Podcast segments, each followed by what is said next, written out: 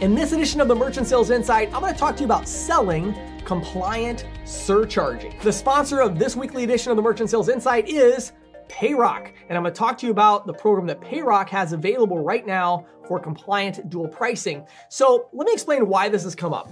I think we're all really, really aware of the uh, Visa surcharge cap.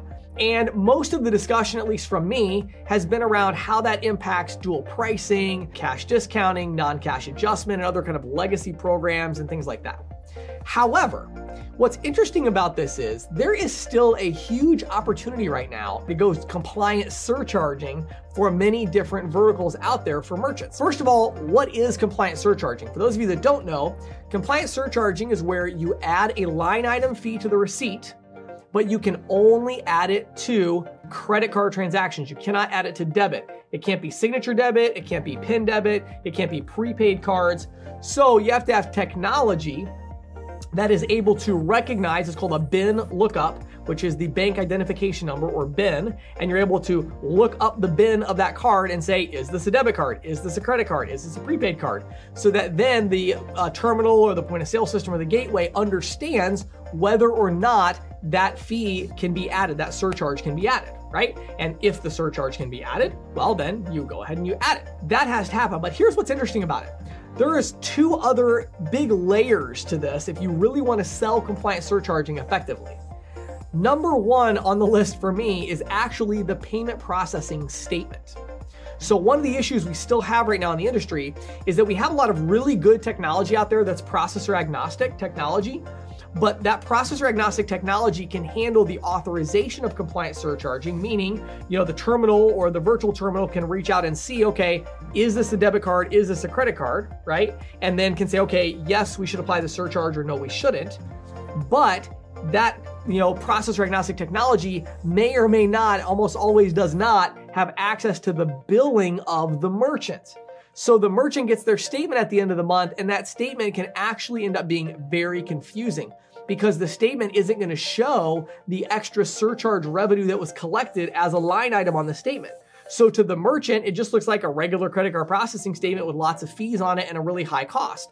When in reality, there was revenue that was collected that offset that cost. Now, the good news is you can certainly use APIs to build that sort of thing, but for many of you that are maybe a smaller ISO, especially, and an individual agent, and you're like, hey, I want to sell compliant surcharging, you need to have a complete suite of solutions with that billing statement looking like a surcharge statement so it shows accurate information and it is transparent to the merchant. The second part of it, though, is you got to have omni channel right? Now, there are technology solutions that have this, but I really think Payroc has done a fantastic job of focusing on this. And so that's where I want to pivot to our sponsor, Payroc. So um, it's P A Y R O C. Uh, you can head over to payroc.com slash go if you want to check it out. So it's payroc.com slash go. But Payroc has done a fantastic job of making this omni channel compliant surcharging solution and they have the billing to go with it. So they not only have the technology piece, but they also have built off of that technology and they have created a fantastic billing structure so that the, the uh, statements that the merchants get for their program, which they call RewardPay, they're able to get that RewardPay statement and they're able to see this is the surcharge, you know, this is the, the expenses, this is the fees, this is the total amount. So they can see all the information in that correct format. How do you sell surcharging and who do you go after? Okay. Number one thing to look at when you're selling compliant surcharging is the average ticket size. Okay, let me tell you why this is such a big deal. When you're going to a merchant that has an average ticket size of, let's say, $200 and above, all right, so this could be an auto repair shop, this could be a home service provider, it could be card present or card not present. What I found is, is there's two things that are interesting. Number one, these merchants don't really do a lot of debit. They might do some, but they don't do a ton of debit as a general rule. And the fact that they don't do a ton of debit means that surcharging could be a really good option. It's no secret that when we look at the industry right now and we look at dual pricing, we look at cash discounting, we look at other programs, there's a lot of gray area, there's a lot of uncertainty, there's a lot of compliance issues and, and you know discussions that are going on. Meanwhile, compliant surcharging is rock solid and you know that it's compliant. So if you have a merchant where they're doing mostly credit anyway, why not go compliant surcharging?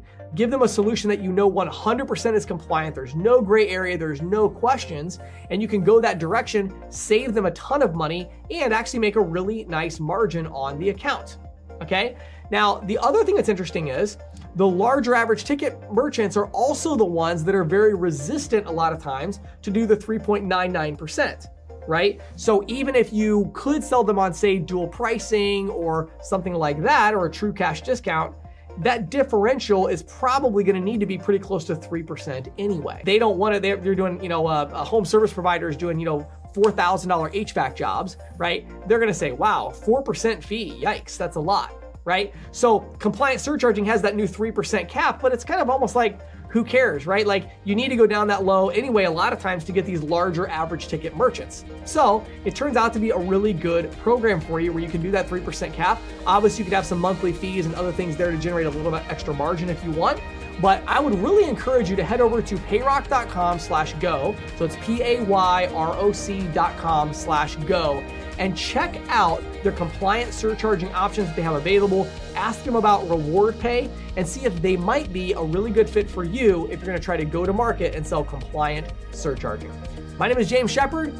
This video has been sponsored by Payroc, and I hope that you have a great day.